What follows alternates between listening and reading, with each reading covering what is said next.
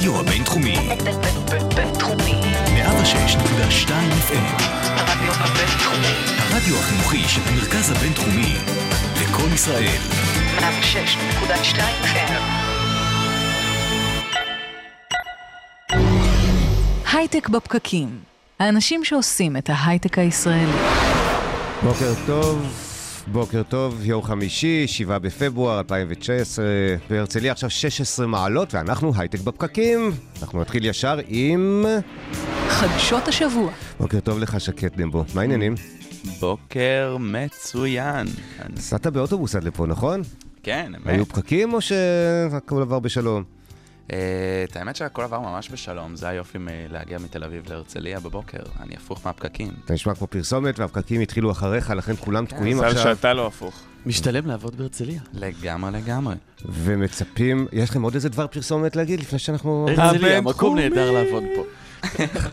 מה חדש השבוע, שקט? מה חדש השבוע? אוקיי, אז uh, היה דיון ממש ממש סוער השבוע, uh, בין בג"ץ לבין, uh, כאילו ב- בעמדת המדינה לבין uh, הזכויות, uh, התנועה לזכויות דיגיטליות. היה עתירה לבג"ץ? לפני איזה, שעה, uh, לפני איזה שנה, שעל הנחיצות של המאגר הביומטרי. המאגר הביומטרי הוא ממש ממש סיפור למי שלא לא מעורה בתחום. זה איזושהי פרצה מסוימת, כאילו אנחנו לפחות מסתכלים על זה כפרצה, כי להחזיק מאגר ביומטרי של כל האנשים בעולם זה משהו שאם פורצים אותו, אלוהים ישמור. כן, ומספיק אז- אפילו כל האנשים במדינת ישראל, לא צריך את כל העולם. לגמרי. המאגר- רגע, מה זה אלוהים ישמור? שנייה, מה באמת קורה אם פורצים את המאגר הביומטרי? מה זה אלוהים ישמור? יכולים להפליל אותי בפשעים, סבבה. יכולים להפליל אותך בפשעים, יכולים להתחזות עליך באופן כאילו אבסולוטי. הבנתי. לצאת ולחזור אה, בשמך ממדין, מתחום מדינת ישראל, כי הדרכון כבר אה. מזוהה על מישהו אוקיי, אחר. סבבה. כן, דברים אה, נחמדים. אתה לא צריך ללכ, ללכת מאחורי עורך אה, דין ולחצות את, אה, את הגבולות בלי שידעו מי אתה, כי, כי אתה במילא בזהות של מישהו אחר. לגמרי. קיצר, אז uh, מה שקרה בדיון ההוא, זה שהייתה uh, עתירה לפני שנה, בואו נתחיל מה, מהסיפור, הייתה עתירה לפני שנה בדבר נחיצותו של המאגר הביומטרי. התנועה לזכויות דיגיטליות אומרת שבעצם זה לא כזה נחוץ ואנחנו לא באמת צריכים לשמור את זה, עלות מול תועלת, זה ממש לא שווה את זה. Uh, והמדינה מנגד מנסה להסביר שזה נחוץ ושזה בסדר. עכשיו, בדיון המעניין הזה ש, ש, שנערך השבוע, שנערך בעצם ביום רביעי, המדינה הציגה חומרים, תקציר של חומרים של, uh, של כל מה שהיא משתמשת בהם, והתנועה לזכויות דיגיטליות אמרה שלא רק שחלק מהחומרים האלה הם לא חסויים, אפילו חובה לפרסם אותם, ובג"ץ אישר את זה, ובאמת המדינה נאלצה לחשוף את הדברים. עכשיו, מה שהחלק היותר מעניין בדיון הזה היה לאו דווקא מה שבעצם התוצאה, אלא מה שנחשף במהלך הדיון. במהלך הדיון בעצם, עוד פעם, השאלה שלנו זה כמה נחוץ המאגר הביומטרי. אנחנו רוצים לדעת אם, אם אנחנו באמת צריכים את זה או לא. אם אנחנו מסתכנים, אז לפחות שזה שווה את זה. כן, והחלק הראשון, כאילו, ממש בהתחלה בעצם, הרי בשביל מה אנחנו אוספים מאגר ביומטרי? בראש ובראשונה זה כדי ששוטרים יוכלו לבוא, להסתכל על טביעת אצבע, לעשות איזשהו, איזושהי השוואה בין, ה, בין המאגר לבין הטביעת האצבע הנוכחית שיש לנו עכשיו, ולבדוק אם הבן אדם הזה הוא, כאילו בעצם לגלות את, ה, את הזהות של אותו בן אדם לפי, ה, לפי הטביעת אצבע. מסתבר שבפיילוט שלהם בכלל אין את הפונקציה הזאת, אין את, אין, אין היכולת לעשות את ההשוואה הזאת אל מול המאגר. ש... זה, זה, זה כבר זה כאילו מאבד התגלה המון, ככה בדרך המון ערך. אגב כזה, לא שזה משהו שידענו כן. עליו מראש. לגמרי, זה לא, זה, זה מה שגילינו בדיון, ש, שמסתבר שבכל הפיילוט שלהם, החלק הזה הוא לא, הוא בכלל לא קיים. אז אנחנו נהנים מכל החסרונות מבלי ליהנות מכל היתרונות. לגמרי, לגמרי, אז אוקיי. כאילו, אז למה לעזאזל אנחנו עושים את זה? Uh, עוד משהו מעניין שקרה שם זה שהמדינה הרי טוענת שאנחנו צריכים את כל הסיפור של המאגר הביומטרי כדי שבעצם היכולת להתחזות לבן אדם תהיה יותר קשה. ברגע שאנחנו מחזיקים טביעות אצבע ובן אדם צריך להזדהות על ידי טביעת אצבע, אז זה, זה כביכול הופך את, ה, את ההתחזות לכמעט בלתי אפשרית. מסתבר שזה בעיה, אה, ובסיפור כן, הזה... זה כל אז- הרעיון של ביומטרי, לא, ביומטרי זה שומר... על- לגמרי, כן. זה כאילו שזה יהיה ממש יוניקי. Um, והמדינה אמרה שיש אלפי מקרים של התחזות בשנה. מסתבר שמתחילת הפיילוט היה בסך הכל שלושה, שלושה מקרים של התחזות, כאילו בארץ, שזה ממש לגמרי מוריד את הנחיצות, זה אומר שאנחנו לא באמת צריכים את זה, אין שום בעיה. אני ארגע נחמד כלפי שאין עמדת שום בעיה המדינה. מה להתחזות? אין- לא, שם שאנשים לא. מתחזים. אנשים לא עושים את זה. אבל אני אהיה נחמד כלפי עמדת המדינה, יכול להיות שאנשים לא מתחזים כי הם חוששים, כי יש מאגר ביומטרי, או בגלל התוכנית החדשה של חיים אתגר, שחושפת אותם... ה- חושפת אותם, כן. מתחזים, חיים כן. אתגר מה- מאיים על כולנו. לא, זה לא חיים, חיים אתגר זה בחדשות 2. לא חדשות שתיים, זה- יש לו תוכנית של מתחזים. מה, אתם נותנים פרסומות פה לערוצים? אחרים? חבר'ה, יזרקו- אותנו? מהאולפן. שנייה 12. 12, בסדר. כן. אתם רוצים לתת פרסומת לקוקה קולה ונגמור עניין? אפשר. אוקיי, תמשיך. אה, אז אוקיי, אז אני מבין שמדינת ה... סליחה, עמדת המדינה היא בעייתית, היא הציגה את המאגר הביומטרי עם חולשותיו, ו... אבל לא הוחלט על ביטולו חלילה או משהו כזה, זה פשוט עדיין לא, זה אה, עדיין כרטיס- בדיונים. כרטיס זה צהוב. עדיין מהלך. ב- לגמרי כרטיס כל צהוב. אז הכבוד כרגע עוד למי לא יחייבו אותנו כן. לעשות אה, דרכון ביומטרי. כל הכבוד למי ששומרים על זכויותינו, נמשיך חד לעקוב. משמעית. אה, כן, אוקיי, מעבר לזה, היה איזה סיפור ממש, אה, ממש מעניין השבוע, כאילו יותר, אה, הוא, הוא ממש חשוב לדבר עליו.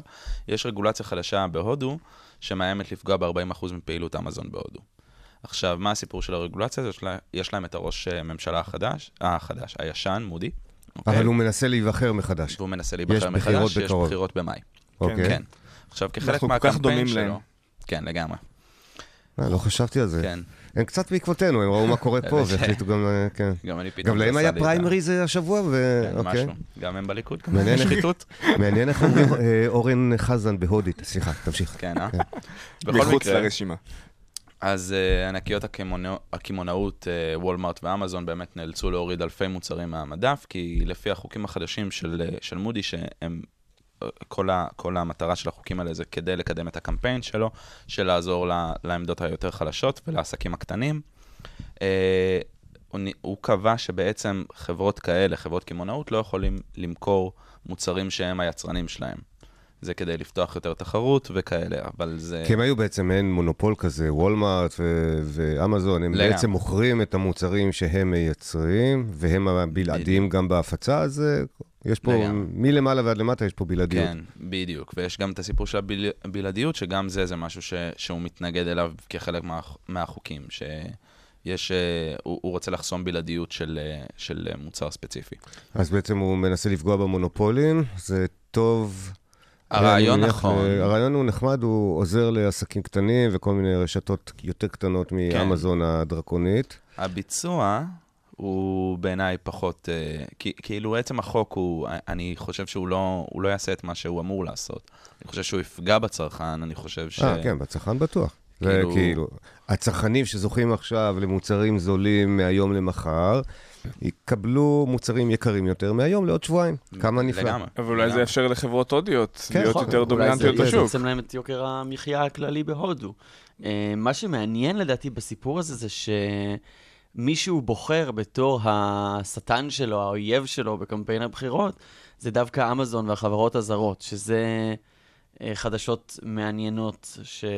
שזה מה שהוא מחליט לעשות. אבל זה מאוד נוח, כאילו, להתנגח בשחקניות נכון, הגדולות שהן נהיות נכון. כבר אה, יותר מדי, המדינות כבר מנסות להיאבק בהן, האיחוד האירופי נאבק כן, אבל בגוגל. השאלה זה, אתה יודע, אני, אני כל הזמן תוהה לעצמי, כאילו, למה ההיאבקות הזאת, האם זה שנאת עשירים, האם זה... זה לא, זה למה יש- פשוט לנסות להוריד את הלהבות, כי בגלל שיש מעצמות, חברות טכנולוגיות שהן לא, זה לא מדינה, זה לא ממשלה, זה לא עם, שהם צברו כוח כל כך עצום, ויש פשוט פער, יש אי שוויון אה, בעולם, בואו נהיה שנייה כנים. יש כאלה שיש להם ויש כאלה שאין להם. ואתה לא יכול רק להתחזק ולהתחזק ולהתחזק, איפשהו המדינה צריכה להיכנס. להגיד לי, מתי מאוד זה יותר מדי. אבל תרשו לי להיות טיפה יותר ציני, הלכת לרמות של אידיאולוגיה וככה, אני חושב שמודי לא רוצה, מודי לא רוצה. ראש ממשלת הודו רוצה להיבחר מחדש. בסיס, אחד מבסיסי הכוח המשמעותיים שלו זה העסקים הקטנים והבינוניים בהודו. והוא הולך אליהם, דרך אגב, בישראל, בקטן, בקטן, בדוגמה אבל אנלוגית כזאת, לפני כשנתיים, ראש הממשלה התייצב וניסה למנוע את כניסתה של אובר לארץ, ועד היום אובר בישראל לא מוסדרת. לא לטובתנו, זה האזרחים שרוצים שירות אה, מוניות זמין וזול וכולי, זה היה לטובת מגזר מסוים, שהוא מגזר נהגי המוניות, שזה לגיטימי דרך אגב שהם יתנגדו וכולי, ובמקרה הזה ראש הממשלה שלנו נענה לדרישתם של אותם בעלי עסקים קטנים, תחנות מוניות, מוניות וכולי, ומנע את כניסתה של אובר לארץ לפי שעה. בהודו זה קורה יותר בגדול, אפשר להיות עוד יותר ציני? עוד יותר. האפשר להיות עוד יותר? תמיד, תמיד ציניות מתקבלת בברכה. בקמפיין בחירות מאוד מוצלח, מאוד טוב, זה דבר רשע לעשות, אבל טוב לקמפיין, אה, למצוא איזשהו אויב משותף ולהסית נגדו כל הזמן. אחרים מכירים את זה בארץ. אה, מאיפה הגיע הרעיון הזה? מהקרן החדשה והשמאל. מי יהיה האויב הפעם? אה, מכירים את זה מהונגריה עם אה, סורוס, המיליארדר היהודי שהסיתו זה נגדו על- על עוד... בגרמניה? מכירים את זה מבית וכן, הקלפים. מכירים את זה מבית הקלפים, מכירים את זה גם בגרמניה. מהמציאות, מבית הקלפים. לגמרי. ולדעתי, לא מכיר את מודי, אבל זה נשמע לי כאילו זה נופל דווקא לשם. שמח להיות הכי ציני פה מכולכם. אני נוטה לקבל את אה, דעתו של הציני כאן. וואו, דרך אגב, אה, יש הערכה שזה יפגע קשות בעסקים של אמזון ווולמארט, לחלוטין. מדברים על סדר גודל של 40% פגיעה בעסקים שלהם, זה לא מיליארדי. דולרים. לא נורא. לגמרי. הפגיעה בג'ף בזוס אה, עם הגירושין הרבה יותר גדולים מהפגיעה הזאת. כן, שם הוא הפסיד חצי מהונו, כן, פה הוא. מפסיד 40% רק מהונו. בהודו, החיים. יימשכו. לחלוטין. אה, עוד דבר מעניין שקרה השבוע, קצת יותר אה, פיקנטי, זה ש... וואו, היה שבוע מעניין, היה שקט. ממש. טוב, אתה- בוא נראה. בוא נראה אם אתה מחזיק תבוא אותנו כל באותה- יום. כן. כן, כן, כן. תבוא כל שבוע. תבוא כל שבוע בחמישי. קיצר, פלטפורמת המסחר במטבעות וירטואליים קוואדריגה CX אה, הודיעה ללקוחות שלה שכ-190 מיליון דולר שהיא חייבת להם, היא לא יכולה להחזיר.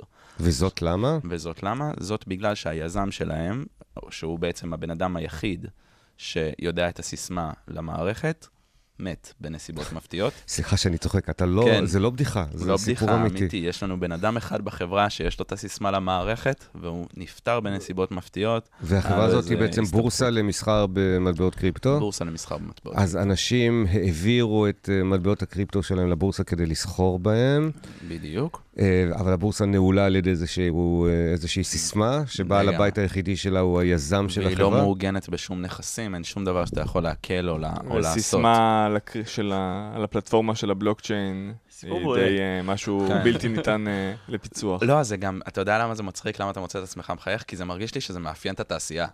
זה כאילו, זה מרגיש לי שזה מאפיין את התעשייה של הקריפטו ושל המטבעות הווירטואליים, כי היה שם גם סיפור ש... שבעצם רצו, ניסו לפרוץ למחשב שלו כדי להשיג את הסיסמה הזאת, אז... אחרי איזה- מותו, כן? כן, אחרי מותו. אני לא יודע למה אני מחייך כל הזמן, אנחנו מדברים על בן אדם כן, שנפטר. כן, לא יפה, לא יפה. בוא רגע נשתתף בצער המשפחה, אוקיי, עשינו את זה. לא, זה באמת עצוב, סיפור עצוב. אבל... עצובים עוד אלפי האנשים שהעבירו לו כסף ולא יוכלו לשחזר אותו, נכון? כמה הכסף אמרת? כן, 190 מיליון. 190 מיליון דולר. 190 מיליון דולר ירדו לאבדון, אנחנו עוד מעט נדבר פה אבל. זה לטוב ולרע, זה אומר שבאמת זה מוצבע איזה כמו טוב שצריך. אתה רואה פה? אה, שזה אתה- אתה- מוצבע כמו שצריך, אי אפשר לפרוץ את זה, גם כשכל כך הרבה כסף עומד על הפרק. לעולם לא ייפרץ, הכסף כן, הזה הלך כן, לאיבוד. לגמרי. אני חושב שהחיוך על אה, פניך היה נמחק, כי מראה, נתן, אם היית חלק מהאנשים שהעבירו את כספם לבורסה הזאת. מה זה כנראה. נמחק? נמחק בשנייה. מה זה נמחק, אחי? אם מקבלים מייל כזה, זה כאילו הכלב אכל לי את השיעורים, גרסת ה-290 מיליון דולר והקריפטו. 190 מיליון דולר. כן. שכחתי את הסיסמה. אנחנו לא, עוד מעט נדבר. פה עם עדי כרמון סקופ, שתדבר איתנו על מצב הקריפטו, אבל זה נראה לי איזשהו מלמד על התקופה. לא, זה גם, תשמע, זה גם, יש לזה גם השלכות קצת יותר גדולות, כי אני קראתי שהחברה הזאת מחזיקה בין השאר 92 אה, מיליון דולר בביטקוין ועוד מטבעות וירטואליים במיליוני דולרים, ויכול להיות שזה גם, גם קצת, קצת כאילו ישבש את הכלכלה של, ה, של הדברים האלה. אתה חושב על זה, אתה לוקח 92 מיליון דולר כאילו של מטבעות, ואתה לא יכול לגעת בהם יותר, זה, זה משבש כלכלה. נשמע די מפחיד. אז בואו נשאיר את זה פתוח כאן, כדי שנוכל לדבר על זה גם עם עדי כרמון סקופ בעוד מספר דקות. שקד דמבו, התחלנו בביומטרי, עברנו להודו, קפצנו לבורסה שנעלה את שעריה. תודה רבה לך, ויום תודה טוב. רבה עם חדשות לכם. כאלה, אפשר להתחיל. לחלוטין.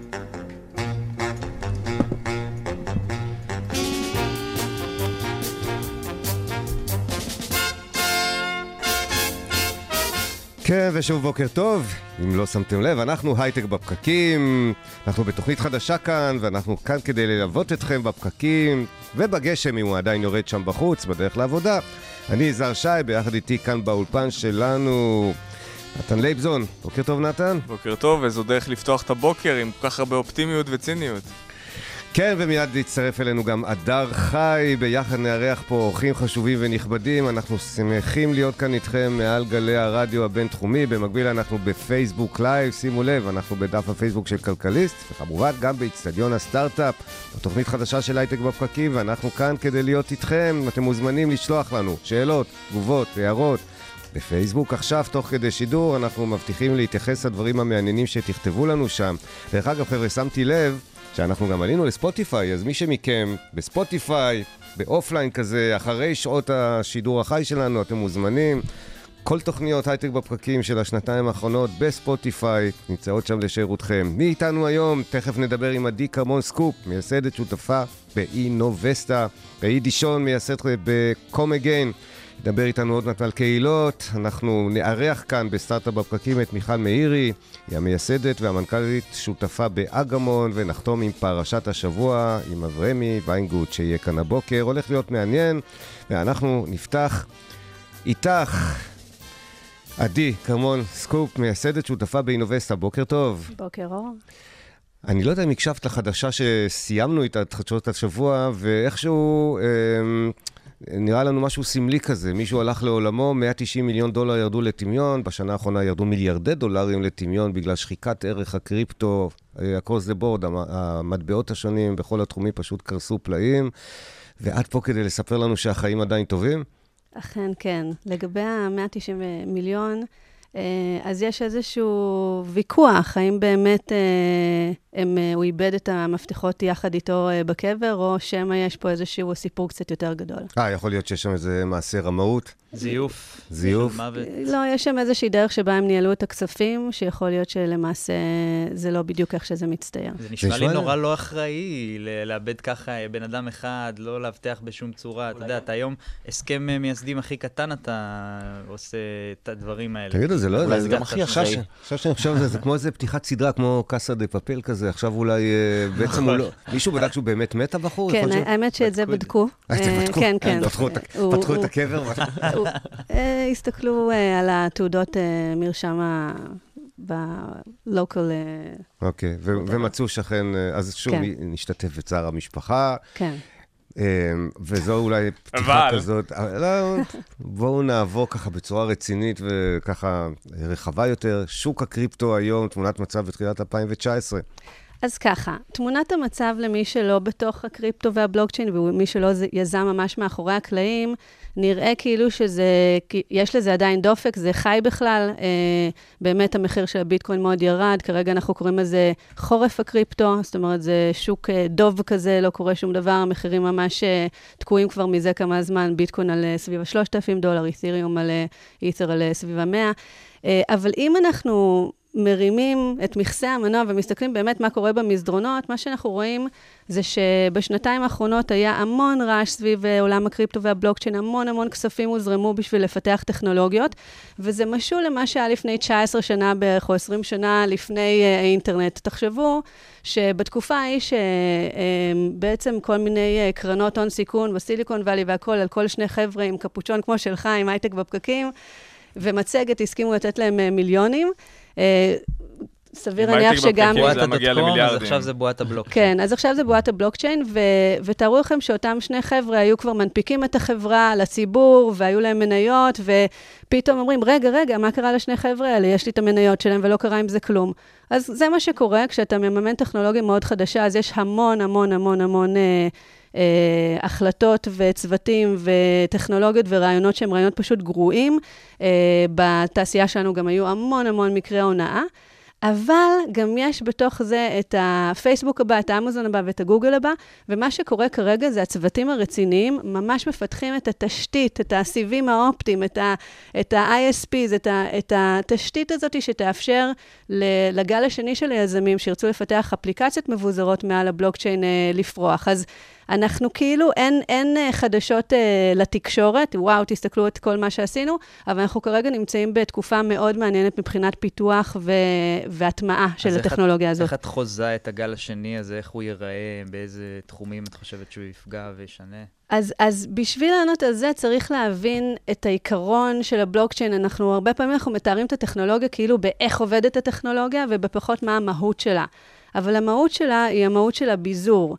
וביזור המשמעות זה, שוב, מעולם האינטרנט יש את נאפסטר אה, ואת ביטורנט, אז כולנו הכרנו את המקרה שבו יכולנו, איזה כיף, ימים טובים להוריד מוזיקה מנאפסטר, ופתאום הגיעו וסגרו את השרתים, ואז הגיע ביטורנט, שבו בעצם כל אחד יכול אה, לקחת חלק ברשת הזאת עם השרת הביתי שלו, ו- ולכן אי אפשר ללכת ולסגור את כל המחשבים שמשתמשים ברשת הזאת. ולכן רשת כזאת מבוזרת של הרבה מאוד מחשבים, זה התשתית של הבלוקצ'יין. אבל מה שהוסיפו לזה זה רכיב מאוד מאוד חשוב. וזה לקחת בחשבון שהגורם האנושי, הוא תמיד ינסה למקסם את הרווחים שלו, ותמיד יעשה אופטימיזציה לעצמו, ותמיד יהיה אה, dog eat dog. זאת אומרת, אנחנו לא יכולים לקחת בחשבון איזושהי התנהגות אלטרואיסטית. ולכן שילבו בבלוקצ'יין איזושהי מערכת שנקרא קריפטו-כלכלית, שמאפשרת תגמולים לכל אחד שלוקח חלק ברשת, להתחרות על איזושהי... מי שמשקיע בעצם אה, את הזמן מחשב שלו כדי לכרות אה, את ה... נכון. ואז התגמול הזה בעצם מאפשר לי לקחת חלק ברשת ולגרום להבטחה שלה. ואז מה שיוצא זה רשת מבוזרת, מאוד מאוד מאובטחת, שבו כל אחד הוא שחקן אה, יחיד, אבל ביחד אנחנו מצליחים לייצר משהו שנקרא אמון ללא אמון. מי שמתחזק את הרשת מתוגמל. נכון, והאמון ללא האמון הזה הוא מאוד מאוד חשוב לגל השני של האפליקציות, בגלל שבאמון ללא אמון אפשר לעשות לדוגמה מערכת בחירות, אפשר לעשות אה, פייסבוק מבוזר, אפשר לעשות לינקדאין. לינקדאין מבוזר, לייצר אז- כלכלה חדשה אז וכדומה. באמת, עדי, אני חושב שנתת פה את ההצדקה, ירד פה את הקייס ללמה בלוקצ'יין הוא חשוב מעבר לזה שהוא ייצר מטבעות והביטקוין ירד ויעלה וכולי, אז נשים את הביטקוין ו- והאית'ר והאחרים בצד רגע, כי זה אפליקציות מעל בלוקצ'יין. הזכרת פה אפליקציה מעניינת שדיברו עליה רבות, ואולי היא הבסיס לדמוקרטיה החדשה, וזה נושא הבחירות. אנחנו נכנסים לעונת בחירות במדינת ישראל, דיברנו הרגע על בחירות בהודו, יש בחירות בכל העולם, היו אתמול פריימריז. לבלוקצ'יין יש איזושהי בשורה בתחום הזה? אז עושה רושם שהוא קנדידט לא רע, בגלל כמה תכונות שיש לו. אחת מהן זה השקיפות, זאת אומרת שגם אחרי מערכת בחירות, נניח היה בזמנו את הבחירות בפלורידה, שהיה אה, סיפור שלם סביב אל גור וג'ורג' בוש, אז השקיפות הזו מאפשרת לנו להסתכל, לכולנו, להסתכל על המסד נתונים הזה, ולראות מה היו התוצאות. דבר שני שזה, שהדבר הזה מאפשר, זה גם... אה, שמירה על הפרטיות, כמובן שזה חשוב אה, למערכת של בחירות, אבל גם אי אפשר לשנות את התוצאות. זאת אומרת, ברגע שהם נחתמו דיגיטלית על הדבר הזה שנקרא בלוקצ'יין, על המסד נתונים המבוזר הזה, אי אפשר לשנות את זה. אז זה לא שכאילו איזה חתול שומר על השמנת, בדיוק קראתי שהמבקר אה, הבחירות, אה, המבקר אה, הליכוד, לא הרשו לו להיכנס ולספור. כן, לא לא נתנו למה. שמבקר הליכוד הוא זה שסופר את הקולות? מי אמר שאני יכולה לסמוך עליו? ובמערכת שהארכיטקטורה שלה היא אמון ללא אמון, אני סומכת על הארכיטקטורה. אבל שם את סומכת על חבורת תכנתים שאף אחד אין לו מושג מה הם עושים שם, ואני חושב שזה החשש הגדול של אה, מי שיסתכלו על זה מהצד. זה גם כבר לא בשליטה שלהם, זה כאילו, הם, הם גרמו למערכת הזאת להיווצר. כן, אבל הרשת בעצם ככה. נמצאת אצל כולנו, לפי, כאילו, זאת אומרת, אה, כל אחד שעכשיו משקיע כוח מחשוב, בעצם הרשת נחתמת גם אצלו. אז רק תגידי לנו, איך זה ייראה? נניח שחמש שנים, אני מניח שב-19 ב... לא ב-19, ב-9 באפריל זה לא רלוונטי לישראל, אבל עוד ארבע שנים. אוקיי. מה, איך, איך זה ייראה? אני, אני אלחץ על כפתור בבית והצבעתי? מה? אז תסתכל, משהו כזה, יש כבר כמה ניצנים ראשונים, גם בתאילנד, ברוסיה, בצוקובה, ביפן, זאת אומרת, אפשר לדבר על, על אה, הניצנים ממש הראשונים. כן, ממש אמיתיות? מערכות אמיתיות שמתחילות להשתמש ולהתנסות מעל גבי אה, בלוקצ'יין, לראות אם אפשר לעשות בחירות. כי הרוסים אז- לא רוצים שיתקפו אותם בסייבר. אז, הם, אז, והם לא, יודעים למה.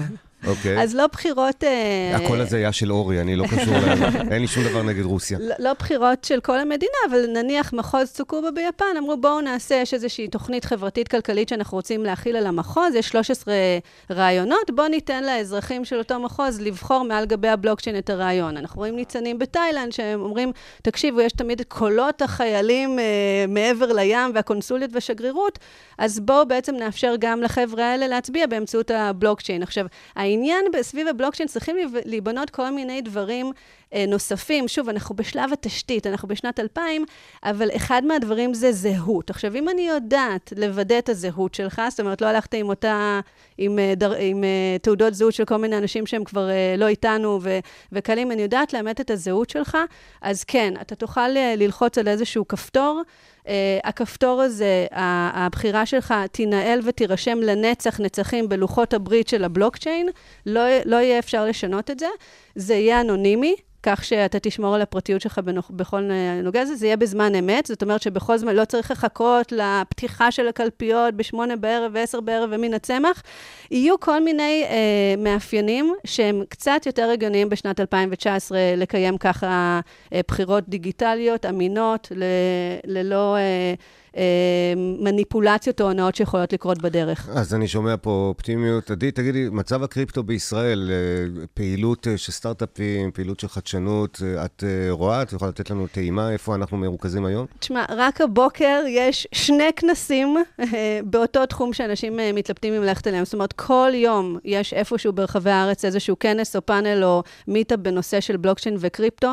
יש המון צוותים בארץ שעובדים גם על ארנקים, אפרופו מה שדיברנו, אה, שגנבו את המפתחות, אז יש כל מיני דברים של אה, מולטי-סיג, של אה, ריבוי אה, חתימות. אז כל הנושא של ממשקים של ארנקים, כל הנושא של אבטחה, כל הנושא של אה, פרטיות ושמירה על מידע, זהות, כל הדברים האלה כרגע נבנים, ויש המון צוותים בארץ. אני עצמי בשתי חברות עובדת אה, אה, בנושאים של בלוקצ'יין וקריפטו. הקהילה היא חיה ובועטת, אבל היא כרגע מורכבת מאלפי אנשים, ואנחנו... ההייפ אבל מבחוץ קצת ירד. פעם לפני שנה... אני חושבת שזה לטובה. לפני שנה היית עושה כנס או אירוע על בלוקצ'יין, היית מפוצץ רשימת המתנה אחרי יום. אבל היום אז... זה כבר כל הפעילות קצת... אה, cycle, זה נקרא, אתה יודע, אבל, יש... אבל ל- אחרי ההייפ, השקט הזה, זה שקט של עשייה תכלסית. ושל עבודה כן. תכלס, ושל אנשים שהם באמת באמת אה, מתרגשים ומבינים לאן הדבר הזה יכול להגיע, והם מקדמים את זה, ומבינים את זה לעומק, ולא צריך לדבר. באמת, תוך שתי דקות שכנעתי את יזהר שאפשר שצריך להניח להשקיע. את המחירים בצד, אז באמת השיח הוא לא סביב המחיר של הביטקוין, כי זה משהו שהוא, שהוא לא, זהו תוצר נלווה, זה לא התוצר עצמו, אלא באמת איך לגרום לארכיטקטורה הזאת, קודם כל לעבוד, דבר שני, לעבוד ביעילות, המשקיעים, ודבר שלישי, אה, להגיע להמונים. המשקיעים מוכנים לממן? אני לא מדבר על משקיעים במטבעות, אלא משקיעים בסטארט-אפים. את רואה אה, משהו חיובי שקורה שם? תשמע, חוקי הפיזיקה של ההשקעות נשמרות. זאת אומרת, אם, אם אה, משקיע רואה צוות טוב, רואה רעיון טוב, רואה יכולות execution, אז אה, המשקיעים פתוחים לשמוע על זה בהחלט. אבל אם אה, זה סתם מדברים על כל מיני buzzwords כאלה וחושבים שיזרקו את הכסף ויקבלו אה, כפול חמש על זה, אז הימים האלה כבר נגמרו לשמחתנו. טוב, עדי כרמון סקופ. קרו פה שני דברים, חבר'ה. אחד, קיבלתי מחמאה לקפישון שלי, אז אני לוקח את זה כדבר חיובי, וגם לגייס אופטימיות. אופטימיות לגבי שוק הבלוקצ'יין אני תמיד והקריפטו. אופטימית. תודה רבה לך שהגעת אלינו תודה הבוקר. לכם.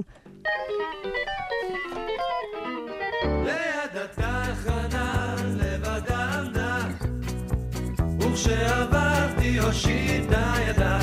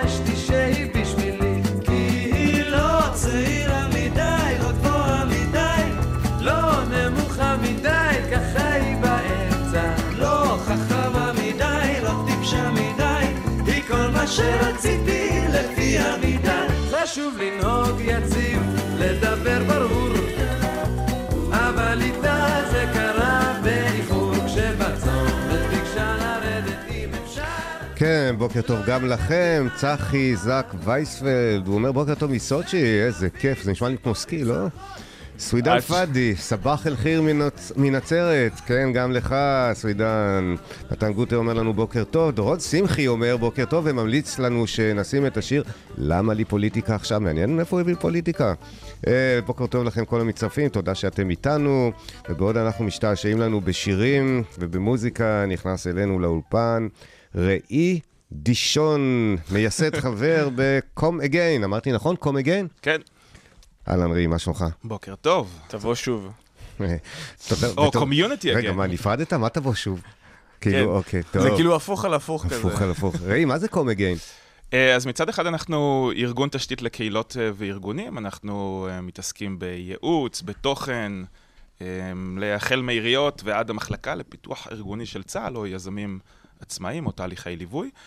מצד שני, אנחנו הפורום הוותיק ואחד המקצועיים בארץ למובילי קהילות וארגונים. אה, מי שפתח אותו זה יכול להיות אתה מכיר, רועי מונין, אה, Made in JLM, אנחנו, הוא בעצם מבוסס על קבוצה, שהיא גם קהילה בפני עצמה, made in JLM, נכון? אה, ecosystem, שזה ecosystem, כן. סוג של... קהילת קהילות. כן, כן. קהילת קהילה.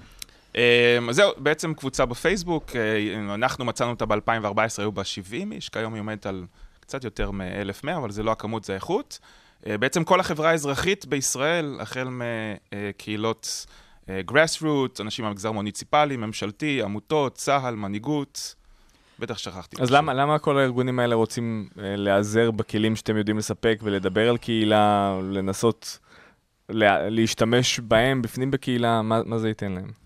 אה, אז קודם כל, אני חושב שבאמת, אה, מה חדש, או מה, למה אנחנו פה, אם זה באולפן, משדרים רדיו מהאינטרנט, אז אנחנו נמצאים בעידן המחובטק. אה, והעידן המחובטק הוא בעצם... מה זה חיבוקים? אה, סוג של, לא פרי האגס ו... טכנולוגיה של חיבוקים. אה, זה, זה הלחם, זה חיבור של שתי מילים, גם אה, מחובר וגם מנותק. החיבוריות פתאום מאפשרת דברים נפלאים, DAOstack, decentralization. מה זה? כאילו, ה DAOstack הזה. כן, זה... מילים. או את זה עוד לא שמענו. אמ, איזשהו פורמט מבוזר בשביל, אה, אה, לארגונים או אה, למטבעות. אוקיי. בכל אופן, העידן המחובר מאפשר לנו כל מיני דברים נהדרים עם האינטרנט, מצד שני יוצר אתגרים חדשים.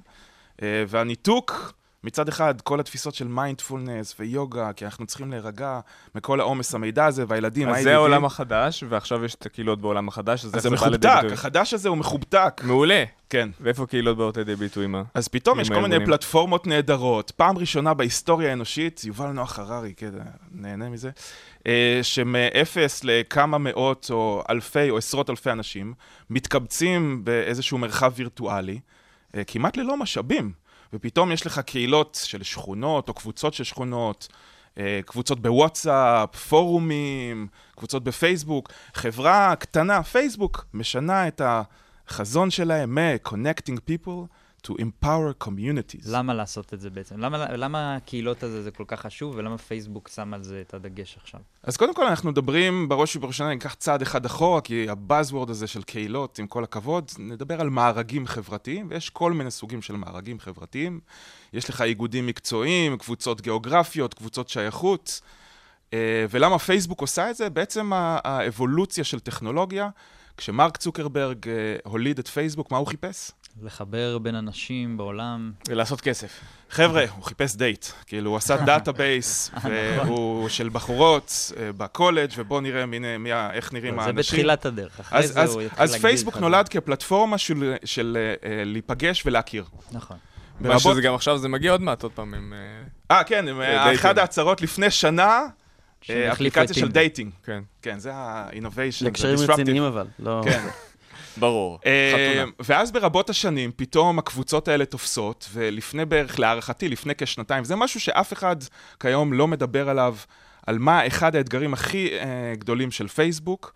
אה, זו פלטפורמה שנולדה למפגש והיכרות, אני מגיע מרקע של עיצוב עם התמחות בחברה וסביבה, וכשמדברים על קהילות או מארגים חברתיים, אתה צריך שיחים מורכבים, שיחים מורכבים לאורך זמן, אה, וקבלת החלטות. וזה כיום אחד האתגרים של, רגע, אה, יש לנו קבוצה עם 100 אלף איש בפייסבוק. איך הם מנהלים כל מיני שיחים במקביל, מורכבים, עם קבלת החלטות? אה, פייסבוק משנים אה, את, החזון שלהם, כי לפני שנתיים הם מגלים שפתאום חלק גדול מהמשתמשים, לאט לאט הדפוס שימוש שלהם יורד. מצד שני... גם הגיל שלהם עולה. כן, ומצד שני, ואז הם עושים השקעות אסטרטגיות, וואטסאפ, אינסטגרם, שומרים כזה על ה-network effect. וכל בעצם ההשקעה בקהילות זה עם to empower communities. כן, תראה, מצד, ואז מצד שני, הם מגלים שאיזשהו סגמנט, 200 מיליון איש, פתאום הדפוס שימוש שלהם אותו דבר או עולה. או, מה המשותף לכל האנשים האלה? הם שייכים... חברים לקבוצות. ל, לא, לקהילות משמעותיות. אוקיי. שזה אומר שהבן אדם נכנס לפחות פעם אחת ביום לקהילה, יש איזשהו אלמנט שמתחבר לזהות שלו. אחד המושגים המעניינים שמדברים עליו, זה האנשים שמובילים את הקהילות האלה של unexpected leaders. מנהיגים לא צפויים, זאת אומרת, פתאום בן אדם מוצא את עצמו, אני מוביל איזה קבוצה של 20 אלף איש של שכונה. או פתאום אני כזה, אני מעוך וכזה, וצחוקים, ואני אבא חדש ולא תכננתי. יש הרבה אבל ערך בניהול של קהילה כזאת, ומצד שני גם המון השקעה. זאת אומרת, הבן אדם שמנהל קהילה היום צריך לתחזק אותה ולעבוד עליה ו- ולבדוק. מה, מה כל בן אדם כתב. עבודה לפחות ב-50% כן. אם אתה עושה את ה- נכון. או, הפעילות אז, כמו אז. רגע, אז בוא נלך אה, צעד אחד אחורה. ערך זה דבר מופשט. איך, איך, אה, איך, איך אתה מכמת ערך, או מה, איזה אלמנטים יש לערך? זהו, אז זה יכול להיות אה, מיתוג אישי, זה יכול להיות אה, באמת כסף, זאת אומרת, אנשים לא, לא, יכולים... למשתתפים של הקהילה, עזוב, מיתוג אישי. משתתפים ש... תוכן אה, אני מדבר רלוונטי, על הרגשת המוביל שייכות. של הקהילה. או, אה, אחד המודלים המעניינים שנתקלנו בהם לאחרונה, נוכל לצרף אותו בלינקים בסוף, זה מודל הערך של ביין, ביין זה איזה consultancy, כמו מקינזי, כמו דלויט, והם בעצם מפרקים, ערך זה דבר מופשט, מפרקים אותו לאלמנטים. האלמנטים הפשוטים בפירמידה הזאת זה אלמנטים פונקציונליים, זאת אומרת, עוזר לך לחבר, עוזר לך לחסוך זמן, נותן לך ידע. אה, אחרי זה, מעל זה יש אלמנטים רגשיים. בואנה, מפחית לי חרדה, אני יודע, יש לי אימהות להתייעץ איתם. יש לי אנשים, אה, קולגות מקצועיים, שאני יכול אה, לשתף איתם ידע. אחרי זה אלמנטים טרנספורמטיביים. זאת אומרת, בואנה, שיניתי את החיים שלי בגלל שהצטרפתי למארג החברתי הזה, אה, אם זה קבוצה או איזשהו גילדה מקצועית, או transcendent. זאת אומרת, בדיוק אני מסתכל, יש לי קרובי משפחה דתיים, חבדניקים, אז דש לכל המשפוחים, אתם מקשיבים. אולי חזרתי בתשובה או חזרתי בשאלה, בואנה, transcendent, התעלות. אז אתה כאילו משתמש בקהילה כקבוצת תמיכה? אה, זה אחד המודלים שאנחנו עובדים איתם כשאנחנו אה, מייעצים. אה, קהילה יכולה למ- לממש חלק מה- מהדברים האלה בעצם. אז או- ראי, אז אתם בקומי גיים בעצם עוזרים לקהילות, או אני מניח למנהלי קהילות, ליצור קהילה כזאת שיש בה את כל מה שאמרת עכשיו, מטראסט, דרך תוכן רלוונטי ודרך הרגשה טובה של אנחנו-? אנחנו גם אה, אה, חוקרים את הנושא ו- ומשתפים ידע, זאת אומרת, אה, הלכתי, הסתכלתי למשל השבוע ל-NFX, אחת מהקרנות ההון סיכון הגדולות בעולם, גיגי לוי יושב שם, ואיך לוקחים את המודל שלהם, של Network Effect, ומורידים אותו לתוכ... למודל ותוכנית עבודה לקהילות. תגיד, איך אה, משמרים את נושא האמון וההרגשה החמימה והטובה החשובה הזאת, אני לא אומר את זה בציניות, בעולם שבעצם אני נכנס לקהילה ואני לא יודע אם חצי מהאנשים שם הם בכלל לא fake profiles וכל מיני דברים אה, רעים. שנכנסו. אה, בלוקצ'יין. אפרופו הייתם... לא, באמת, אה, ראיתם חששות כאלה בקהילות, או ראיתם כבר קהיל- קהילות שנהרסו בגלל... עצם חוסר האמון, אה, כל מי שנמצא שם, אני לא יודע, אני מכיר את הדר ונתן, אבל יש שם עוד אלף איש שאין לי מושג מי הם, ואולי הם בכלל לא אמיתיים. אז, אז קודם כל, תראה, אני אחד הנציגים בארץ של, של ברנינגמן, אז למשל בברנינגמן או במידברן, יש לך gate, מי עובר ב gate, או איזה אוריינטציה מעבירים את המשתתפים, ומה הקווים המנחים של קהילה, ולמי זה מתאים ולמי זה לא מתאים. אה, אה, הרבה, חלק מה, אחד מהמונחים זה ניהול קהילות, אנחנו מסתכלים על הובלה, אפשור, הנחיה, מנהיגות, ואז בתור מוביל או מנחה קהילה, hey, מה מתאים? מה כדאי מאוד שיקרה פה, ומה פחות מתאים. אז בואו נבין אם, אם הבנו נכון. העולם עכשיו הולך יותר לכיוון קהילות. אחד מהדברים האלה שאנחנו גם רואים שפייסבוק הולכת ומפתחת את הנושא הזה של קהילות וקבוצות פייסבוק ונותנת כלים. יש הרבה קהילות אה, טובות בישראל, קבוצות פייסבוק שבונות סביב הקבוצה עצמה, ויש כאלה שגם סביב הממד הפיזי, כל אחד לוקחת את זה להיבט אחר, אם זה תמיכה, אם זה סביב מוצר, אם זה סביב ערך כלשהו. עכשיו, מה אנחנו רוצים ככה לתת למאזינים לשים דגש, אם הם כבר חלק מקהילה, איך הם יכולים אה, לקחת שם יותר במה, אם הם רוצים לפתוח קהילה, מה הם צריכים לעשות, אם אנחנו רוצים ככה לתת להם דגש בעולם החדש הזה של הקהילות, שהולך גם לכיוון הזה. אני חושב בראש ובראשונה, המרואיינת אה, לפ- אה, לפניי דיברה על זה של אמון ללא אמון, או אמון בסיסי. אני אומר בראש ובראשונה, היי, אנחנו בני אדם. האריזה טיפה השתנתה, ופתאום יש טכנולוגיה, לא נכנסנו לזה, נוכל עוד חצי שנה לדבר על טכנולוגיה. אה, תהיו קודם כל בני אדם. אה, כיום, אה, אחת הסטטיסטיקות זה 99 ו-1, אחוז אחד מייצר את התוכן, 9 אחוז מנהלים ועושים איזושהי אינטראקציה, ו-90 אחוז יורדים על או יושבים על הגדר. אני בא ואומר, בואו תשתתפו יותר, בואו, אחת ההרצאות שלי נדבר על מודלים ערכ, ערכיים מסוג של ערך ו-values, והשתתפותיים, כאילו, וסביב הנושא של מדידה, אסטרטגיה, ברמה הנמוכה קהילה זה כלי שיווקי, סבבה. גינס פותחים קהילה של אה, חובבי גינס או קפה.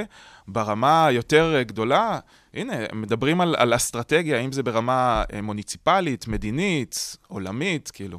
אפרופו החיתוק, חיבור, ניתוק, זה נכון להגיד, אני מנחש שקהילות שבהן גם יש חיבור פיזי הן קהילות טובות יותר, חזקות יותר, מחזיקות יותר מעמד? בהחלט. אה, כנס שפייסבוק עושים למנהלי קהילות לפני אה, חודש וחצי בערך. אה, אנה, שכחתי מה השם משפחה שלה, נציגה אחראית קהילות באפריקה ומזרח אה, תיכון, מדברת על זה שהם רוצים לתת למובילי קהילות, אה, בוא, בוא נארגן לכם מקום, כל, כאילו, כיבוד, רק תיפגשו. לחיבור הפיזי ולהסתכל לאנשים בעיניים עדיין עובד, גם אצל היפים, גם אצל הייטקיסטים, כאילו... אז החיבור הפיזי עדיין חשוב, אנחנו במאה ה-21, עם כל הכבוד לווירטואליזציה ולפייסבוק ולקהילות אה, דיגיטליות, חשוב להיפגש. כמה כן, כן, כאילו, תשוב חזרה בשביל להיפגש. גם אני, אני יכול לשדר ברדיו מהבית, הגעתי לאולפן. משפט יפה ששמעתי, שפעם נולדנו, אנחנו בני אדם לתוך קהילות וחיפשנו להפוך לאינדיבידואלים, היום אנחנו נולדים אינדיבידואלים ומחפשים את עצמנו למצוא את הדרך לתוך קהילה. ובאמירות חשובות אלו, אנחנו נפרדים באופטימיות של אה, התחתקות, ככה נגיד את זה? חיבור ניתוק. התחבקות. אנחנו בעד חיבוקים. נעבוד על זה. אנחנו בעד חיבוקים. תודה רבה לך, ראי דישון. שיהיה עוד יום טוב. יום טוב.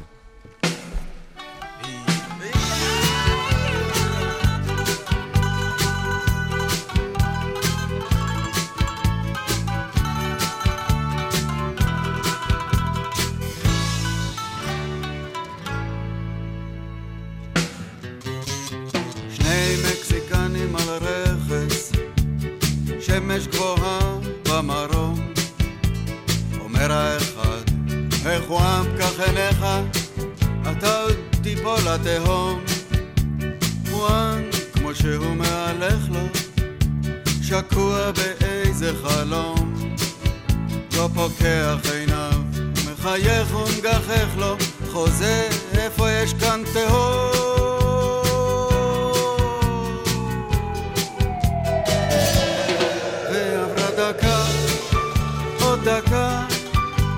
דקה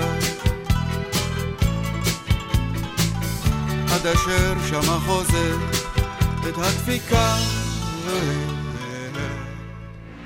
סטארט-אפ בפקקים. עם מיכל מאירי, מייסדת ומנכ"לית, שותפה באגמון, בוקר טוב לך. בוקר טוב. בוקר אור, אז אנחנו ככה... לאחרונה יותר ויותר מארחים סטארט-אפים בתחום הרפואה הדיגיטלית, ככה מתחילים לשים לב שבריאות חשובה לא פחות מבלוקצ'יין וסייבר ופינטק. מקשיבים לסבתא שלנו שאומרת, הכי חשוב זה הבריאות. הכי חשוב זה הבריאות, אז בואו מיישמים את זה בתוכנית. נעשה משהו לגבי זה. אז אה, מיכל, אה, מה זה הסטארט-אפ שלכם, אגמון? אז אה, אגמון זה סטארט-אפ, כמו שאמרת, בתחום הבריאות הדיגיטלית. ומה שאנחנו בעצם עושים זה לוקחים את כמויות המידע האינסופיות שנוצרות היום בתוך בתי החולים והמרכזים הרפואיים, והופכים אותם בעצם ממידע טקסטואלי, שלא ניתן לניתוח ולא ניתן ללמידה, למידע כזה שהוא מידע מובנה ומידע סטנדרטי, שאפשר להפיק ממנו נתונים ולהסיק מסקנות שבסוף ישפיעו על הבריאות של כולנו. בעצם כש, כשמסתכלים על, ה, על העולם הזה, אז נאספו כמויות עצומות של מידע, ולעומת רופאים, לדוגמה, שבסופו של דבר במהלך חייהם רואים כמה עשרות אלפי מטופלים, Um, הפוטנציאל הגדול פה הוא בעצם להשתמש ביכולות של ביג דאטה, להסתכל על כמויות מאוד גדולות של מידע, ולהבין את דברים כמו... שזה מידע ניתוחי, מידע תרופתי, מה בדיוק אז, המידע אז הזה? זה באמת ש- שילוב של כל מיני סוגי מידע, מדברים של, של פענוחים uh, והמלצות של רופאים, ממחלות נדירות ומחלות נפוצות יותר, ובעצם להבין מה, מהנתונים האלה איזה תרופות, לדוגמה, מתאימות יותר למטופלים מסוג מסוים או מסוג אחר. אז בעצם אתם עושים סוג של סטנדרטיזציה בין רופאים, נגיד אם אני רופא ואני מאבחן את המטופל אה, במחלה מסוימת ונותן לו טיפול מסוים, אז זה משהו שאחר כך רופא אחר יוכל לראות והוא בדיוק יבין מה זה אומר, כאילו בלי פרשנות מיותרת? כן, לגמרי. בעצם היום הצורה שבה רופאים עובדים היא מאוד תיאורית. מה שמאוד מקשה על להבין וללמוד מהמידע הזה, ומה שאנחנו עושים זה בעצם עושים, כמו שאתה אומר, סטנדרט למידע. אה, שמאפשר אחרי זה לעשות כל מיני ניתוחים, גם ברמת איזה תרופה יותר תתאים למטופל כזה או אחר. האם בדיקה מסוימת היא בכלל בדיקה נחוצה? האם בסוף רואים ממנה תוצאות או לא? אמ, יש לי פה ניתוק. התחלנו בזה שאתם אוספים את כל מה שהרופא כתב וניתח במהלך השיחה שלו עם הפציינט. כן. עכשיו עשית פה קפיצת ערך, אמרת, אנחנו גם עוזרים לדעת איך התוצאות כן. או איך הטיפול עזר, אז בעצם אתם גם עוקבים אחרי מה שקרה בדרך, אחרי כן. שהרופא נתן? אז בעצם, בשלב הראשוני, מה שאנחנו uh, עושים, זה לוקחים את כל המידע הזה והופכים אותו למידע מובנה, מידע באמת סטנדרטי שאפשר uh, לנתח. ובשלב השני, אחרי שכבר המידע מובנה, שבאמת אפשר לעשות עליו אנליזות מתקדמות, רואים uh, איך ה... אה, המסלול שהמטופל עבר לאורך זמן, איך תרופות מסוימות השפיעו עליו, איזה המלצות ניתנו על ידי, על ידי הרופא, האם אפשר גם לעזור לרופאים, לתת המלצות יותר טובות, להבין יותר טוב איך תרופות משפיעות. זה נשמע כמו דבר שדי היה צריך להיות ברופ... ברפואה מזמן. לגמרי. Uh, אז... השאלה, למה זה לא היה, אם זה באמת פער כן. טכנולוגי, או שבאמת יש פה אנשים בעלי אינטרסים שהאינטרס שלהם שלא יהיה דבר כזה? כי הרבה פעמים אנחנו מגלים בכל מיני מוצרים שאתה אולי מייעל תהליך תהליך אחד, אבל אתה, זה על חשבון משהו אחר, ואז אותו גורם נפגע. ואם זה גורם מספיק חזק, אז הוא לא רוצה שזה יקרה. כן. אני, אני חושבת ש, ש, שזה לא שם, אני חושבת ש, שגם רופאים מבינים וגם גופי רפואה, ש... בואו, העולם הרפואי אה, הוא עולם מאוד מורכב, אה, עם הרבה מקרים יוצאי דופן, ו... וכשמסתכלים בכלל על עלויות הבריאות הרפואית, אז בארצות הברית זה 18% מהתל"ג, 3 טריליון דולר בשנה, זה סכומים מטורפים שאין ספק שחייב להיכנס לשם ייעול. אה, והם מבינים את זה, אני חושבת שזה לא קרה עד עכשיו, בגלל אוסף של סיבות. זה כל הנושא של דיגיטציה של מידע רפואי, זה משהו שלפחות בשוק האמריקאי הוא יחסית אה, בשנים האחרונות. אמ, עם כל הרגולציה שאובמה הכניס. אמנם בארץ אני חושבת שזה מאוד ייחודי, ולכן אולי גם באמת רואים הרבה מאוד סטארט-אפים בתחום הזה, כי כבר 20 שנה אחורה אוספים מידע אה, על כולנו בארץ. אה, אבל אני כן חושבת שזה גם איך שהמידע נראה. באמת, רופאים עובדים בצורה שהם צריכים לייעל את הזמן שלהם, הם צריכים לראות הרבה מאוד... אה, אה חולים, והצורה הכי מהירה עבורם לעבוד זה באמת או אה, להכתיב או להקליד. אמ, ולכן זה מאוד מקשה אחרי זה אה, להפיק נתונים ותובנות, ולכן צריכים באמת חברות כמו, כמונו להיכנס פנימה ולהגיד, אוקיי, בואו נעשה עכשיו סדר בכמויות הפסיכיות האלה של המידע, וננסה להפיק נתונים, ובסוף לעזור לרופאים לקבל החלטות יותר נכונות, ולכולנו לקבל אה, איכות טיפול רפואי יותר טוב. רופאים מוכנים לשתף? המידע שאת לוקחת מרופא אחד יכול להיות הרי ישים לרופא אחר שמטפל בחולה במצב דומה. השאלה אם... אין קנאת סופרים, או אין חוקים שמונעים, אני לא יודע איך עובד השיתוף ביניהם. כן.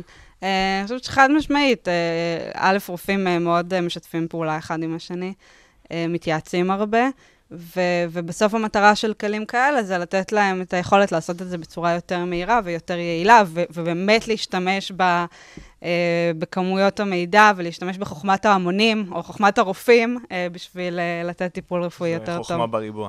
לגמרי. יש כבר לכם לקוחות, בתי חולים, שנעזרים בכם? כן, אז בארץ אנחנו עובדים עם אסותא, שזה הבית חולים הפרטי הכי גדול בארץ. עם, עם מאגר נתונים מדהים, גם בהשוואה לשוק האמריקאי. אמ, אנחנו מתחילים בקרוב לעבוד עם, אה, עם עוד בית חולים מאוד גדול בארץ, אה, ובארצות הברית אנחנו עכשיו נכנסים חזק, מתחילים לעבוד עם אה, אחד מגופי הרפואה הכי גדולים בארצות הברית. איך הם מקבלים את המוצר הזה? הם משתמשים בו? הם מעכלים אותו טוב? כן, תשמע, יש פה ככה מסלול של למידה והבנה של איך... איך להשתמש בעולם, בעולמות היותר טכנולוגיים האלה, אבל הם, הם פשוט צריכים את זה, והם מבינים שהם צריכים את זה, ולכן הם מאוד מאוד רוצים את זה גם. אמ, אז, אז עד עכשיו ככה הייתה מאוד, הרבה מאוד פתיחות ו- ורצון uh, לעבוד עם הכלים שלנו וגם כלים אחרים. זאת אומרת, יש פה um, איזה כאב שהוא משמעותי וצריך לעשות סדר במידע. חד משמעית. כשאנחנו מסתכלים על זה, כאילו, בתור אנשי טכנולוגיה, ש- שרואים מה קורה בעולמות, בעולמות האי-קומרס, עולמות הפיננסיים, כאילו, כל כך הרבה שנים אנחנו יודעים כבר להגיד, מה אתה רוצה אה, לקנות, האם תוכל להחזיר הלוואה, אבל דברים כמו מה הולך להיות עם הרפואה שלנו, האם ת- יש לי סיכון למחלה מסוימת, או איזו תרופה יותר מתאימה לי מאחרת, אנחנו לא יודעים. וזו מסיבה מאוד פשוטה, שפשוט אף אחד לא באמת לקח את המידע הזה ועיבד אותו ו- והפיק ממנו תובנות, ו- וזה זה מה שמתחיל לקרות עכשיו. מיכל, ספרי על החברה עצמה, איך הגעתם לרעיון, מי אתם, מה המצב של החברה, באיזה שלב אתם נמצאים? אה, בכיף, אז, אז אה, ככה אנחנו אה, צוות כרגע של שישה אנשים, נמצאים גם בארצות הברית, בניו יורק וגם בישראל. אני מגיעה גם מעולם התוכנה, אבל התעסקתי, גרתי הרבה שנים בלונדון, הגעתי מעולמות הפינטק, עבדתי הרבה עם פלטפורמות מידע, ראיתי איך השימוש במידע מאפשר לתעשיות מאוד לא יעילות ומאוד מיושנות, פשוט לעשות את ההפיכה הזאת לעולם הדיגיטלי. אה, ומאוד רציתי להביא את זה גם לעולם הרפואי, אה, ובעצם ככה התחלנו. יש לנו גם בצוות אה, רופאה, אה, במשרה מלאה, אמריקאית. משקיעים, או שהכל בינתיים בבוטסטאפ? כן, לא, יש לנו משקיעים אנג'לים. גייסנו מאנג'לים גם בישראל וגם באנגליה, והיום אנחנו בשלבים מתקדמים של גיוס נוסף. והשאיפה היא מפה לצמוח בעיקר בשוק האמריקאי, אבל גם מאוד חשוב לנו להיות בשוק הישראלי, גם בגלל איכות המידע שנמצא פה, ו- וגם בגלל הרצון שאנחנו רוצים לעשות את הדברים האלה גם פה, גם בישראל. איפה אתם חמש שנים מהיום? אה, חברה אה, גדולה, אה, בעיקר בשוק האמריקאי, שמספקת אה, מה עם השוק מידע ההודי? אה, השוק ההודי גם מעניין. תיזהרי, אה, כי יחרימו אותך שם אה, כן. בשלב מסוים. לא, לא, אם השוק- לש- אם לשם ההודי- אתה חותר. מה. שטוב בשוק ההודי זה שגם יש שם הרבה מאוד. אה, מידע, וגם מידע באנגלית. אבל אנחנו בעיקר מכוונים לשוק האמריקאי, זה שוק מאוד גדול בפני עצמו, ש... שמצריך התייעלות, ו... ולכן אנחנו רואים את עצמנו שם, כשזו חברה גדולה ישראלית גם ברמת ה-R&D בארץ. יופי. השאיפה. מיכל אה, מאירי, מייסדת ומנכ"לית, שותפה באגמון. שותפה, זאת אומרת שיש עוד יש, יש, מייסד? יש לנו עוד אה, שותפה שנמצאת קדימה, תני בניו לה יורק. קרדיט, איך קוראים לה? רותם לב צביקל המהממת, אה, ויש לנו את אה, עמרי סיוון, אה, ה-CTO שלנו בישראל. ואתם שלושת המקימים של החברה. אנחנו שלושת המקימים. שיהיה בהצלחה לכולכם, תביאו בשורות לעולם הזה. תודה רבה. תודה. רבה.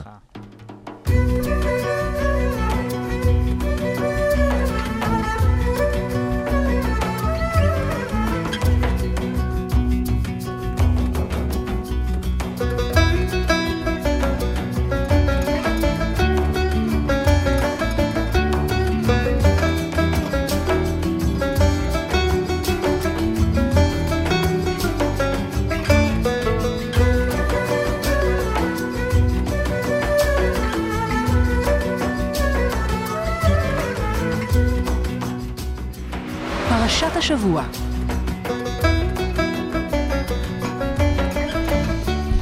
אברמי ויינגוט נכנס אלינו בסערה, בוקר טוב אברמי, מה שלומך? בסערה נכנסתי? נכנסת? בסערה כי יורד גשם בחוץ, ואנחנו תמיד שמחים לראות אותך. ככה אנחנו הרגשנו. אה? אנחנו הרגשנו את רוח הסערה, לא רציתי להגיד רוח השכינה נכנסה, אבל אנחנו... שכינה? רוח הקודש. הייתה פה כל הזמן. התקרבנו, אנחנו בפרשת תרומה, ומי שלא זוכר או לא יודע, זו פרשת השבוע השביעית בספר שמות. פרק כ"ה, פסוק א', דרך אגב, אה, היא נקראת לרוב בשבוע שלפני תענית אסתר, זה אומר שפורים אה, מתקרב, נכון? כן, אבל אתה יודע, זה- זה פורים, אה, זה הדר לא, א', יש, אז יש לנו עוד, זמן אה, לפורים, יש לנו עוד דרך... אתה עוד תבוא לפה לפני פורים בתחפושת ולספר לנו על דברים. תחפושת? לא. תחפושת? לא לא? מתחפש. אוקיי, ניסיתי, ניסיתי את מזלי. דרך אגב, הלוואי. חודש אדר, נכון? חודש אדר א'. אדר, רגע. יש שני אדרים, תגיד, אד- דאבל. אברמי, משנכנס אדר א', גם מרבים בשמחה? מה השאלה? רגע, אז כן. השנה זו שנה מעוברת? שנה מעוברת. ואדר כן. ב', גם מרבים בשמחה? כן, אבל החגיגות. הן באדר ב', הן לא באדר א'. ברור. אז זה כאילו. הכנה ותכל'ס. זה, כן. חסידים חוגגים את שני החגיגות. אתה רוצה שאני אקריא לך אה, פסוקים מפרשת תרומה, או שאתה רוצה להקריא לנו? מה שאתה איך רוצה. אז אנחנו בפרשת תרומה, ואני קראתי אותה ביסודיות הבוקר, ויש שם הוראות מפורטות, איך לבנות את ארון הברית ומה לעשות. וידבר אדוני אל משה לאמור, דבר אל בני ישראל, ויקחו לי תרומה. זה קטע, דרך אגב, חשבתי על זה, כי תרומה, הרבה פעמים אתה יוזם מעצמך, פה אה, אלוהים נותן לו אה, פקודה, שייתנו תרומה, נכון? כאילו, אין פה שאלה, הם חייבים לתת תרומה, לא משנה, תגיד על זה מה לא, שאתה לא, מבין. לא, יש כל שיר ידבנו ליבו, רק מי שרוצה, לא חובה. אה, תראו, הוא יודע בעל פה, אמרתי להקריא את זה, מאת כל איש אשר ידבנו... אה, את- המילה תיקחו לקחת כאילו כמשטרת התיקחו עם אקדחים. כן, תנו לי תרומה, לא, מה פתאום? אז כל איש אשר ידבנו ליבו, אה. תיקחו את תרומתי, כלומר כל אחד יתרום מה שהוא רוצה, תיקחו מאיתם זהב וכסף ונחושת ותכלת וארגמן ותולעת שני ושש עיזים. אה, לא, סליחה, ושש ועיזים. כלומר, גם וגם. שלוש דברים, תולעת שני זה צבע, שש זה פשטן, עיזים זה עוד סוג של... אה, תרומה בכפייה זה בעצם מס הכנסה, לא? אבל עכשיו קיבלת הסבר, זה לא תרומה בכפייה, זה תרומה כרצונך, ועשו לי מקדש ושכנתי מס הכנסה זה בתוכם. תרומה בכפייה, הם עכשיו בעיצומים. שימו לב, ככל אשר אני מראה אותך, את תבנית המשכן ואת תבנית כל כליו, ועשו ארון עצי שיטים, המאתיים וחצי אורכו, והאמה וחצי רוחבו, והאמה וחצי קומתו. זה ארון הברית, נכון? שהוביל נכון. אותנו בכל מקום וכולי. כן, יש כל? מיני סיפורים על זה וזה, אז נכון. ספר לנו, ספר לנו את תובנותיך על הפרשה. אה, האמת היא שיש... אה, מצד אחד, פה ראיתי פעם מד- מדפסת תלת מימד הראשונה. משה רבינו לא ידע איך לעשות את המנורה. זה היה, מנורה זה היה מנורת זהב כזאת עם שבעה קנים, לא כמו חנוכה שמונה קנים. והוא לא ידע איך לעשות אותה, אז אלוקים אמר לו, תקשיב, הוא הסתבך, לא ידע, אמר, תקשיב, קח את החתיכת ברזל, זרוק אותה לאש וסמוך עליי. טוב, משה תפס חתיכת ברזל גדולה, לא ברזל, סליחה, חתיכת זהב גדולה, זרק אותה לאש, הוא- ואז האש עשתה איזה פעולה, ויצאה מנורה. זה ה... שיטת הדפסה חדישה למדי. הדפסה חדשנית למדי, כן. ואז היה לי איזה כזה, אמרתי, רגע, הרי אלוקים יודע לעשות הכל בעצמו, כן, לפחות לפי מה שזה, הוא קרא את הים ובונה מנורות לבד, אז למה צריך לעמוד ולאסוף תרומות מכל העם, עוד שקל ועוד שקל? וואלה, באמת, נו מה, זה הסיפור בשביל לבנות אה, זה. אבל יכול להיות שזה בדיוק הסיפור, קצת הזכיר לי מה שאובמה עשה, להבדיל אלף אלפי, להבדיל, בקמפיין הבחיר, הבחירות המפורסם שלו. הוא לא רצה לסמוך רק על ה... הרבה. הרבה דיברו על ההצלחה שלו, מעבר לכסף שהגיע מה... מ- ממדינות מרוחקות ומהמון העם. מעבר לכסף, הגיע, עיקר המשמעות הייתה שהוא נתן לבן אדם הקטן, לאישה הקופאית שישבה בטקסס ונתנה לו שמונה דולר. נתנה לו להרגיש חלק מהסיפור הגדול. והוא לא רצה לסמוך רק על מסיבות התה ועל ה- כל ה... אז אה, בעצם אתה אומר שהתרומה הקטנה הזאת מאפשרת לאנשים להרגיש חלק. נכון, וזה גם כתוב, ועשו לי משכן ושכנתי בתוכם. כלומר, הדרך היחידה שאתם תהיו מחוברים לזה, אם אתם תעשו את זה. אם אדם ייתן את החלק הפצפון הקטן שלו. הייתה אישה שלקחה אה, כבש, בלי להכאיב, ותפר... והרגה את השריג על הכבש, בלי להכאיב לו כמובן, אה, גידלה את שערותיו. כל אחת נתנה את, את המשהו הקטן שלה. כל, ככה אה, היה שם בזה. מי שהגיע בסוף האחרון כבר נדפק והיה כל מיני פרשיות אחר כך. האנשים המכובדים הגיעו בסוף. אתה רציני? ומה, איזה איזה פרשיות היו שם? לא משנה, רצו לקבל, לא רצו לקבל, בסדר, עשו להם רצחו, טובה. לא רצחו, לא ש- לא, לא רצחו, מה פתאום. תגיד, ובעצם הם בנו את, את המשכן, מה זה אומר? שלפי התפיסה... מש... מה זה משכן? משכן זה בית כן. מקדש אה, נייד. נייד. ומה זה אומר? שהשם נמצא בבית המקדש? זאת התפיסה שלנו כן, בתורה? אותו דבר בדיוק, ושכנתי בתוכם, כלומר, הדרך שלי להיות אה, כאילו פיזית בעולם זה במקום הזה. אבל אני יכול להגיד, אני יכול להבין שבבית המקדש הגדול בירושלים הם נכנסו להתפלל, להעלות זבח וכולי. פה יש איזשהו כן, חפץ, לא- איזשהו... אה, היה מבנה גדול, אוקיי. אה, שעשוי מקרשים גבוהים, אבל היה בו ב, ב, במיקרו את כל החפצים שהיו בבית המקדש. היה קודש הקודשים, חדר גדול, היה מזבח, היה שולחן, היה מנורה. כל מה שהיה היה גם שם, רק בלי כל ה... משמרות, כן. דברים מסביב, ולא לא היה לשכות, לא היה... היה אז- משכן. תגיד, אז אולי במקום בית שלישי? אולי במקום בית שלישי פשוט נבנה לנו משכן קטן ונגמור עניין? לא? שכל אחד נכון? ייתן מעצמו קצת במדינה לאיזושהי מטרה מסוימת, ונקרא אה, לזה... האמת היא שבית השלישי כן אה, כתוב, לפ- לפחות אנחנו מאמינים, אה, כן. לא רוצה לדבר על דתיים, חרדים, אבל המריבה בין החרדים לדתיים, לא יודע אם אתם יודעים, היא איך ייבנה בית המקדש באמת? אז תן לנו טעימה. המתנחלים אומרים, אנחנו נבנה אותו, אנחנו כלומר, בני אדם פיזית. נגרש את האומה שיושבת שם כן. בהר הבית, ואנחנו נבנה, עם ולכן צריכים כבר היום משיח? לעשות... אה, אנ- אנחנו נבנה, ואז משיח יבוא. ומה אומרים. החרדים? לא, בית המקדש ייבנה בעצמו, אוקיי. וזה לא קשור אלינו. הדבר היחידי שאנחנו יכולים לעשות זה ללמוד, להתפלל, לעשות מצוות, ואז אלוקים יבוא ויוריד אותם משמיים, ו... ולכן אין לנו שום עניין גם להתגרות עם... לריב. אברמי, אני לא רוצה להגיד כלום, אבל במונחים פוליטיים. של המאה ה-21 יצאתם אה, שמאלנים. מה זה שמאלנים? על הכיף. הנה, הגענו מארון הברית ומתרומה, הגענו עד. לעצם היום הזה, ופריימריז וכל כל הדברים הטובים. אברמי ויינגוט, תודה רבה לך על תובנות מאירות פנים, כמו תמיד. מרתק. תודה. אנחנו מתקרבים לסיום, חבר'ה. יש לכם משהו חכם להגיד לפני שאנחנו מסיימים? רוצה לשזור, רוצה לשזור את האייטם על אה, קהילות לפרשת השבוע. בוא, תנסה. ונתן. אה, הייתה, היינו בפולין כולנו, אה, היינו שם מריצים תוכנית שנקראתה אה, אושוויץ בפקקים, איזושהי פרפרזה על, אה, על הייטק בפקקים, ושם נתן לי הסביר איך מקדמים קהילה, ושאלתי אותו, אוקיי, בשאלה אחת, איך, איך, איך אנחנו מחזקים את הקהילה שלנו? ואז הוא אמר, לבקש עזרה. ברגע שאתה מבקש עזרה, כבר אנשים יבואו, אה, יציעו את עצמם, יהיו חלק, שזה מה שאובמה עשה, מה שקורה פה פעם בפרשת השבוע. כל הכבוד. אומרים אז הנה, פסיכולוגית. קישרת, מבקשים עזרה ונותנים תרומה. חברים, תודה רבה לכם שהייתם כאן באולפן, איתנו הבוקר, אברמי ויינגוט, נתן לייבזון, הדר חי, אורי טולדנו. הפיק את הדיגיטל שלנו הבוקר שקד דמבו, מפיק ראשי של התוכנית הוא הדר חי, אורטל הבר עזרה בהפקה השבוע, עורך מוזיקלי באולפן אורי טולדנו. תודה לכלכליסט, תודה לרדיו הבינתחומי, לכל מי שעוזר לנו להעלות את השידור הזה. אנחנו גם בפודקאסטים, חפשו אותנו בספוטיפיי. תודה לכל מי שהאזין לנו בדרך, לפק... בדרך לעבודה בפקקים. אם הגעתם כבר למשרד, שיהיה לכם יום נפלא. יום חמישי הבא אנחנו שוב איתכם כאן עם אורחים חדשים, אנשים שעושים כמוכם את ההייטק הישראלי. אנחנו הייטק בפקקים, להתראות בשידור הבא.